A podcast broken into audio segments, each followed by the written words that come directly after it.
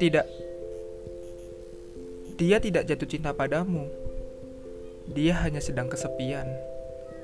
Lalu, kebetulan kamu datang, mengisi malamnya dengan candaan yang membuatnya tidak lagi merasa sendirian. Tidak. Dia tidak jatuh cinta padamu. Lagu-lagu tentang cinta yang ia bagikan padamu bukan untukmu. Ia hanya senang berbagi aliran musik yang ia gemari.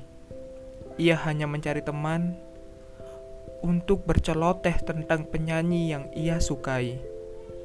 Tidak, dia tidak jatuh cinta padamu.